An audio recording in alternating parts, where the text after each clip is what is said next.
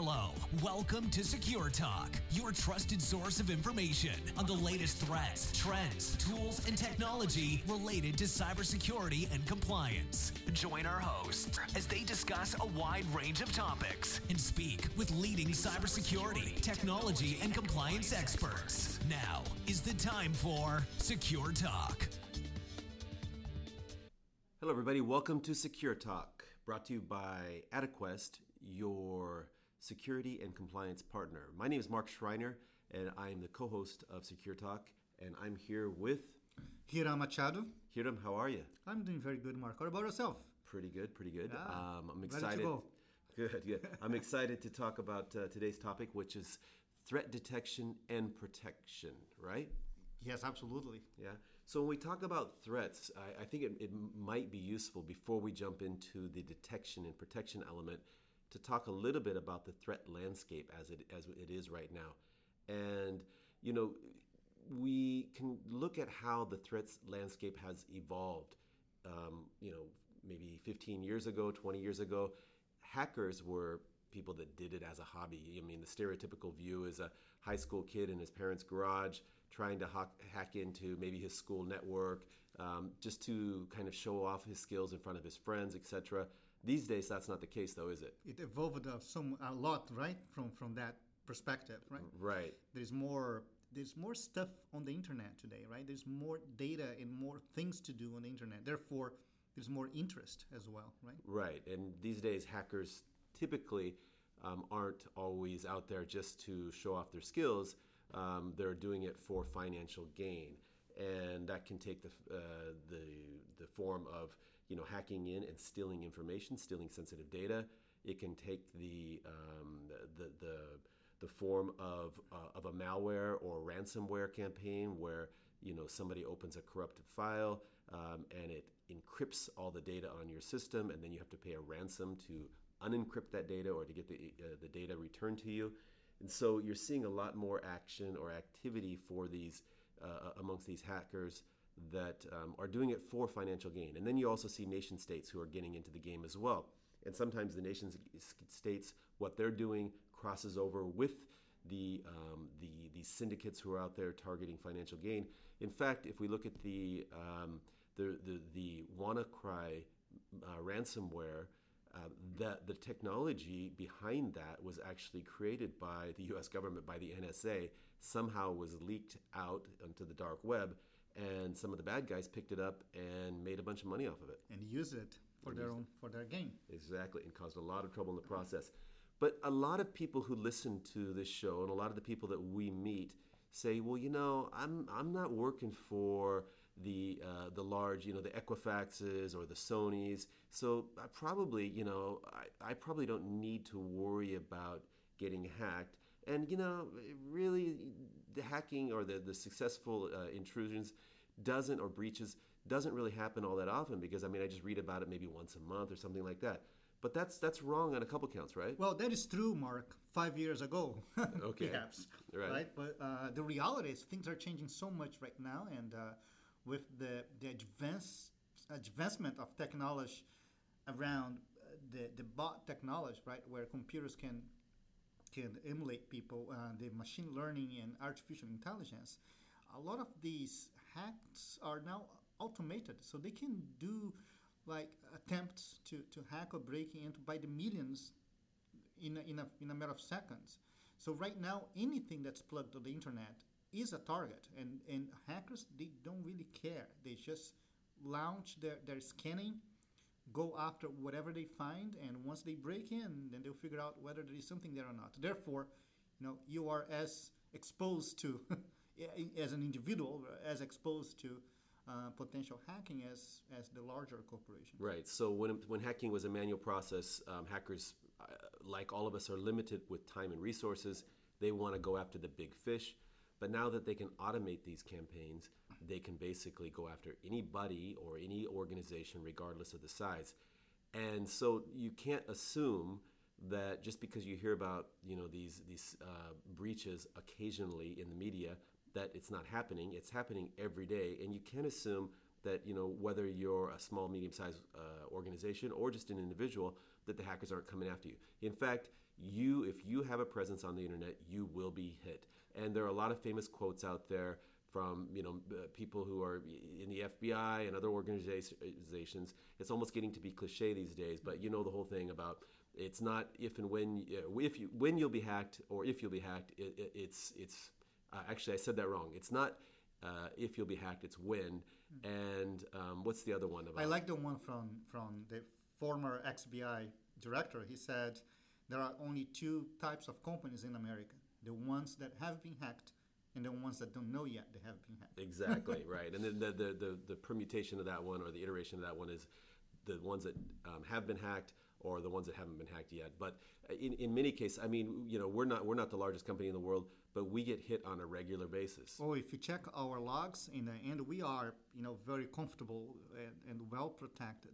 But when you look at our logs, we're being hit almost every day, and uh, and every week when I look at the logs, it's you know dozens and dozens of, uh, of attempts to penetrate our network. Something interesting to to highlight, Mark, is that you know an average intruder once they penetrate your network, if they can't find an account with which they can go into your network, an average intruder stays on your network for about 180 days. So what are they doing during that time? Well, there is a lot of things they might be doing. Number one, they are watching what's what's going on, right? And mm-hmm.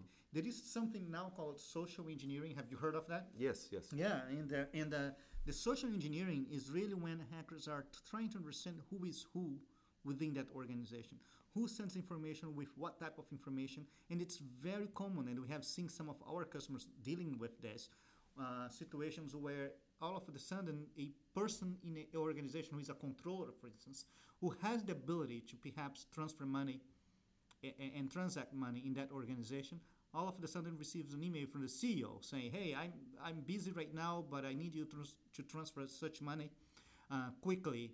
And uh, often they go all the way to the extent of figuring out, looking at the agenda of that CEO, knowing that he is indeed in a in a meeting, right? And send an email to that controller who they now know is used to receive an email from the CEO asking for money transfer, right? And they emulate being the CEO and say, I need that money right now. I'm in a meeting, I'm busy, can you please transfer the money? Right. They're usually trying to create some sense of urgency. A sense of urgency and, and, and, and or, or fear, mm-hmm. right? And cause to cause that person to act mm-hmm. on it. And uh, if you don't have the right controls and security in place, uh, and by the way, this is happening all over the place. I have seen this uh, over and over in the last several months. Yeah, I mean, I, I was at a, a security association meeting recently, and they had a um, an investigative a security a forensic security specialist there, and he was talking about a recent case where a titling agency. Um, somebody had hacked into their system, was observing the emails. Um, they had what they would do is they would see when somebody was ready to close on a house and wire their, their money, okay, to escrow. They intercepted the information and then they sent an email to the paying party, to the buying party who was going to transfer the money, saying, um, we, can, we cannot take a cashier's check. You need to wire the money. And they created an address. Um, that looked almost exactly like the the normal address, but it was one letter off, and the people wired a half million dollars. Uh, fortunately, in this case, they were able to recover. I think it was like four hundred eighty thousand of the half million, but that's still a twenty thousand dollar hit. And you can imagine this goes on countless times a day, right? And and sometimes they're not able to recover any of the money. So you have to be careful out there. You have to be cautious. And the interesting thing, Mark, is that a lot of that doesn't really make the news, right? Right. You know, you, you hear a lot about these Equifax and, and the big ones, the Target a few years ago, Sony not long ago, but you know, we don't hear about all of these smaller uh, uh, attacks and and uh, and that are happening daily. Right. Right. So I've heard you say before, and I, heard, I, I think this is um, common in industry that uh, you should assume breach. Yes. What does that mean? Well, you know, it used to be that uh, people spend a lot of time and focus on developing capabilities or technology to protect your environment, right? Mm-hmm. Uh, but protecting is one thing. I, I, the analogy here is, uh, you know, assume that you know you you have been broken into, mm-hmm. right? And then now we need to think about okay, how do I contain? You know, if I am, if I have a breach, how do I contain to minimize the impact of in, in of that bridge, right?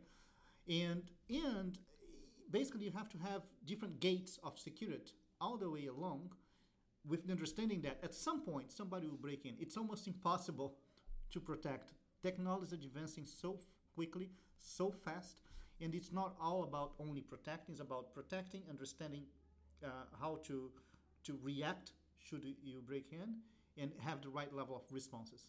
You know. Okay, so what you're saying is, you know, if somebody gains access to your system, um, you should have some gates in place so that you kind of com- compartmentalize their access. So you, or you can create containers Right. where you know your information, your data um, is. Uh, you might have access to this area, but I'm not going to be able to get in access to everything. Is that Right. correct? It's like it's like having checking points, right? You have Yeah. a checkpoint every every way through, so we can validate and revalidate if that user, if that that, uh, that transaction is indeed, indeed a, a valid transaction. Yeah, and then at every one of these checkpoints, um, if your system can detect some kind of anomalous behavior, um, or or there is some other type of detection there, maybe you can force some type of authentication or something, right? Yeah. So, I think it would be nice to, to explain anomalous behavior because you, you put something well and um, well, I mean, for those uh, for anomalous behavior is basically something out of the ordinary, right? And um,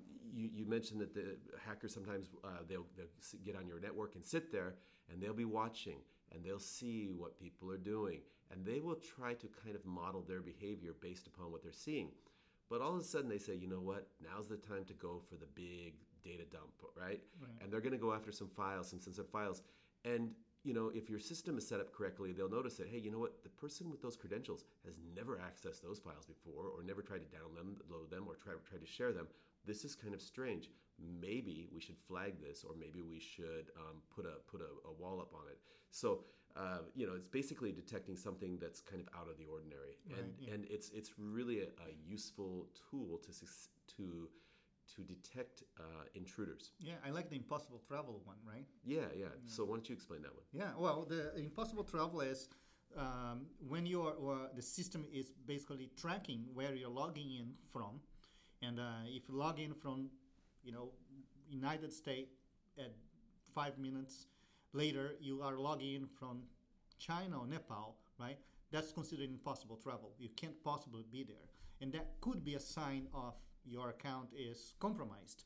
And uh, so, if you have the right systems in place, the system will basically flag or even interrupt that that uh, additional login from from doing anything on the network and, and protect your, your systems.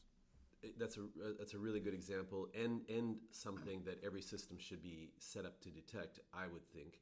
Um, going back to the idea of setting up walls or gates um, or containers on your system or platform to contain um, these intruders if they happen to gain access. Uh, I like the. It's not necessarily a wall, but it is a barrier. The just-in-time permissions, which also kind of limit your exposure. Um, can you talk a little bit about the just-in-time permissions? It is, yeah. That's very interesting um, new capability. You can see that on Azure. Uh, the current Microsoft Azure has that concept. So basically, if you think about threat, the number one accounts that are, are sought by uh, uh, you know any attacker is the administrator account, right? Generally speaking, the administrator has the keys of the kingdom, right, and it can do anything in the network. So if a attacker get a hold of that account, he's the king. Uh, so what we do is to make sure that people have access to what they have administrative access only for the time that they need administrative access. So basically, the concept is you you keep everybody as a regular user, therefore with limited access to the network, and a administrator, somebody who may have the ability to elevate their credential to administrator, can can uh, activate his account as an administrator, will receive therefore a second factor authentication, MFA we call it, will receive a second way of authenticating himself, and then his account will be made an administrator account, so he can execute whatever he is supposed to execute on, and uh, and after a period of time, that account will just go back to being a a regular user account. So the point is, if that account is ever compromised, the attacker will not have access to all of the. You know, right, will and, not have the keys. they won't have the ability to boost their um, authority level or, or, or to an admin because they won't be able to do that MFA. they, Right. they won't be able to respond to them. I In fact, AdaQuest actually created um, or developed a product that goes that works with Microsoft Azure. It's the uh, it's, it's, the, it's called the EasyPIM. The, the AdaQuest Azure EasyPIM. Yeah, it's an, uh, a phone app just to make it easier for the user to activate his account. So if you're working with Azure and, and in order to execute on that activation, you have to go to Azure portal and click a few clicks and uh, then activate your account, receive the MFA on your phone, and then you are ready to go, right? So what we did was, was to simplify that process. So basically from your phone, you just uh, log in on your phone, click activate my account, receive the MFA, and uh, validate, and you are ready to go. So you don't have to go to Azure portal to um, activate your account. Also, for, from an Azure perspective, it also have a workflow for approval. So depending on how you set up your system, uh, in order for you to activate your account, you may need somebody else to approve that activation. So again, with EasyPIM, you can on your phone, you know, uh, either request uh, uh, um, uh, the activation of your account and or approve if you're If I wanted to take a look at EasyPIM and, and use that myself, I, I, I assume that I have to be, an, of course, an Azure user. Um, where can I get the EasyPIM app? Yeah, Azure EasyPIM is available on um, I, iOS for iOS, for Android, and for Windows uh, on their stores. Okay. So you just go to the store, look for Azure EasyPIM, Mm-hmm. and you see it right there. Great, excellent. Um, let me ask you this. Let's talk a little bit about threat detection and protection. So, what tools or processes would you advise, or what would you like to talk about in terms of, you know, detecting intrusions and then protecting against them? Yeah. So yeah, usually when you think about threat, you want to think about three gi- different things, right? There is the threat prevention, the threat detection, and, and response. Okay. right? And you have to have capabilities around those three pillars, if you will, right? Uh, the reality is, when you think about this, uh, you know, an average enterprise company, they have they engage with anywhere between 50 to 60 different software solutions companies for protecting their infrastructure. It's crazy. So 60, 50 to 60 different 50 to sec- 60 different secure security vendors. vendors, right? Okay. Uh, when you think about, well, I need a, a you know a firewall, then I need something like to protect my email. So right? antivirus. Then I need an antivirus. detection. Then I need a malware detection. When they add that up, it's really uh, uh, uh, the average enterprise will will have as many as 50 to 60. So how do you reduce that? How do you control? And they have to work with each other, right? Right. So uh, one of the things that uh, Microsoft is doing, right, is they came up with the Microsoft Enterprise Mobility and Security. Okay. That's a package, and a lot of the capabilities around um, prevention, detection, and um, response, it's it's right there as one package, as one license. So when I think about it, I really like. I don't think Microsoft is there yet, where they can really replace all of the 50 and 60 different uh, security capabilities, but uh, they're moving toward that. They're going that direction, right? And Well, if they can, re- if they can replace half, of, them, it, it's already, solves- it's already, yeah. it's- it costs probably costs uh, cut costs and saves me a big headache. But uh, again, I want I want to go back to that specifically. Then, what tools or you know would you recommend for threat detection, protection, and response? I mean, can, can you give some examples? Yeah.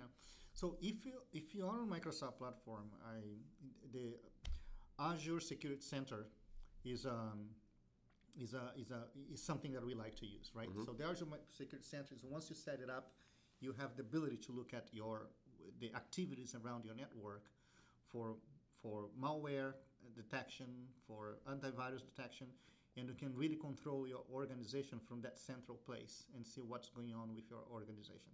That is what we use. That's how we monitor what's going So, on. So what do you see when you when you're in the on that dashboard? Yeah, on that dashboard flags you. First of all, it lists all of the malware attempts Okay. Uh, successful and not successful ones. So, uh, and if you have the right alerts in place, right, you'll be um, uh, uh, alerted right away if in case of a successful intrusion, and uh, and you can act on it right away, right? And that acting means you might um you might uh, change the password of an account because you know which account has been compromised.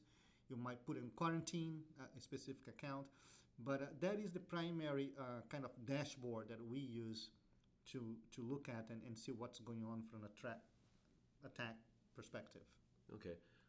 Let's jump tracks a bit here and let's talk about the importance of having a reliable uh, information provider um, in terms of what I'm th- talking thinking about is patches that need updating, um, malware um, alerts, you know, um, links that obvious that are obviously leading you um, in the wrong direction. I mean, if you're trying to figure out as a, you know on your own, is this a good link? Is this a good email? And you're trying to update or inform all the people in your organization, it can be quite tough. But if you have a, uh, some type of resource that's sharing that information with you, it can make your job easier, and especially if you can kind of automate that or embed that into your IT infrastructure. Can you talk a little bit about that? Yeah, yeah, that's very interesting. Uh, well, that is when you look at the major cloud providers, and if you if you have any, uh, most organizations today we have a hybrid environment, right, where they have some capabilities on premise and some capabilities on the cloud, right? And if you're using a major cloud provider, most of them will have some very advanced uh, capabilities around tracking what's going on, you know, throughout the network, and uh, and uh, applying any protection uh, for everybody once they identify a threat. So in the case of Microsoft, they have about 400 billion authentications happening throughout their systems every month. 400 billion? 400 billions authentications happening every month. And they collect a lot of metadata about that 400 millions. And they can see uh, trends and they can see often they see like the movement of a new attack uh, happening. And once they identify that they, they zoom in into that into in, into that issue.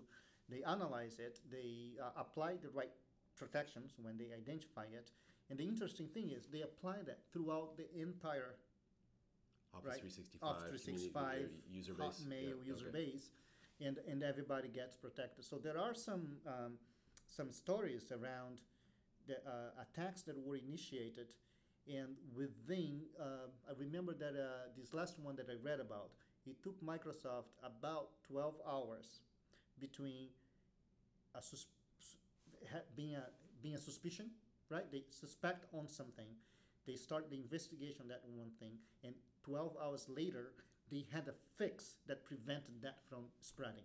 So Wow. they basically identified that on a handful of customers that happening. They zoom in, and in 12 hours, they had a fix. They and nobody else was was So, so in some ways, and again, I'm not here to promote or sell uh, Microsoft products or services. Um, I guess the same can be said for any large cloud provider.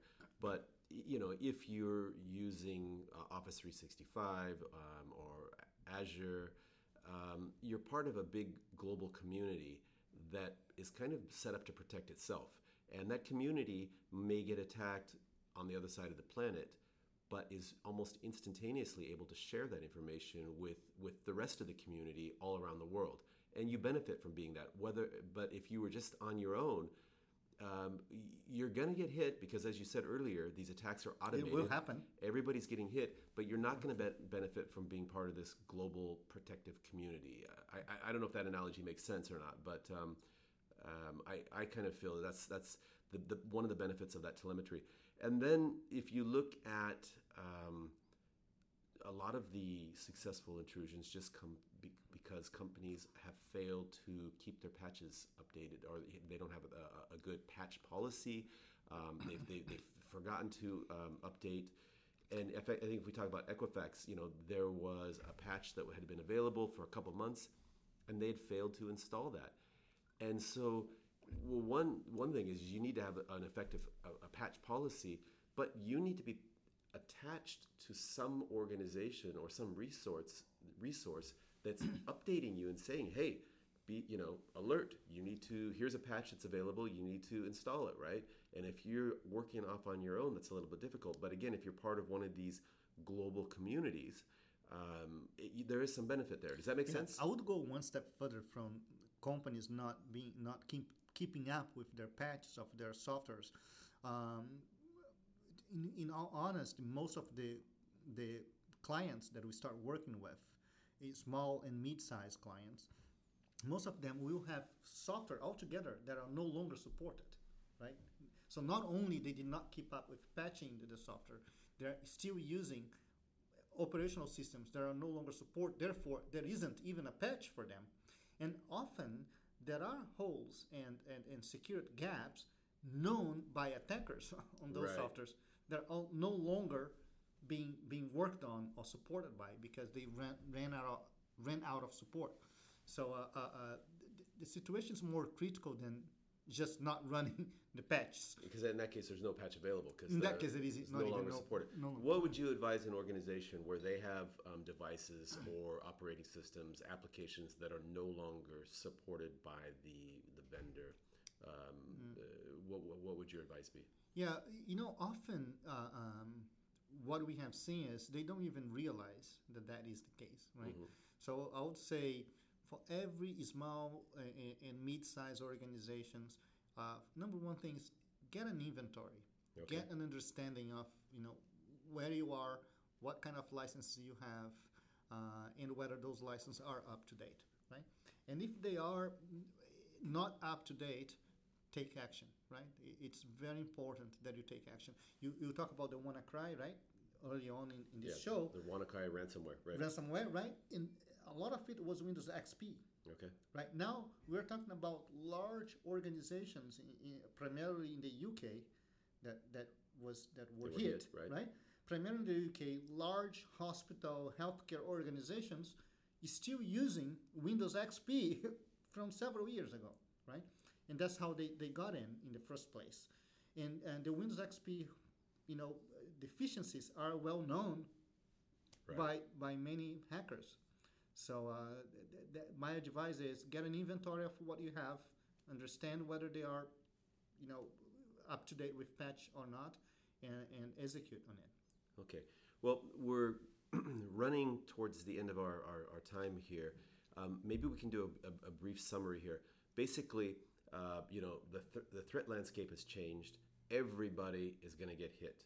It doesn't matter how small you are, where you are. If you're on the internet, you're going to get hit. And a lot of these campaigns, most of them um, are automated, right? And they're going to come after you. Uh, what you need to do, though, is you need to have a system in place. You should assume breach.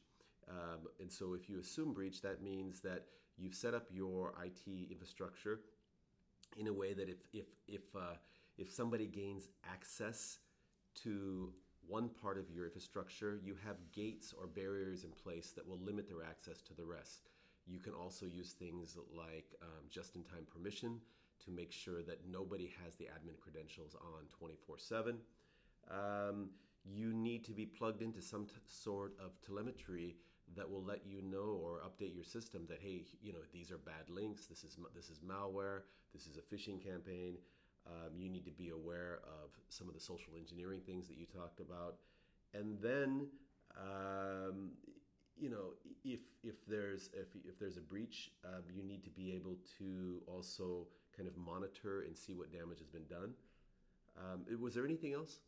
No, I think that summarized it. So just, uh, uh, I, I think my, my, my hope and goal here is that people that listen to this broadcast, that they now understand there is actions to be taken, and they, they go back to their organizations and they, they look into you know what's their, their current status is, so they can make a decision and act on it. Excellent, excellent. Well, Hiram, thank you very much. Thank you, Um, Mark. This was a, another episode of Secure Talk brought to you by AdaQuest, your security and compliance partner. Wish you all a very happy and safe, secure week. Take care, everybody. Thank Bye-bye. you, everybody. Hello, welcome to Secure Talk, your trusted source of information on the latest threats, trends, tools, and technology related to cybersecurity and compliance. Join our hosts as they discuss a wide range of topics and speak with leading cybersecurity, technology, and compliance experts. Now is the time for Secure Talk.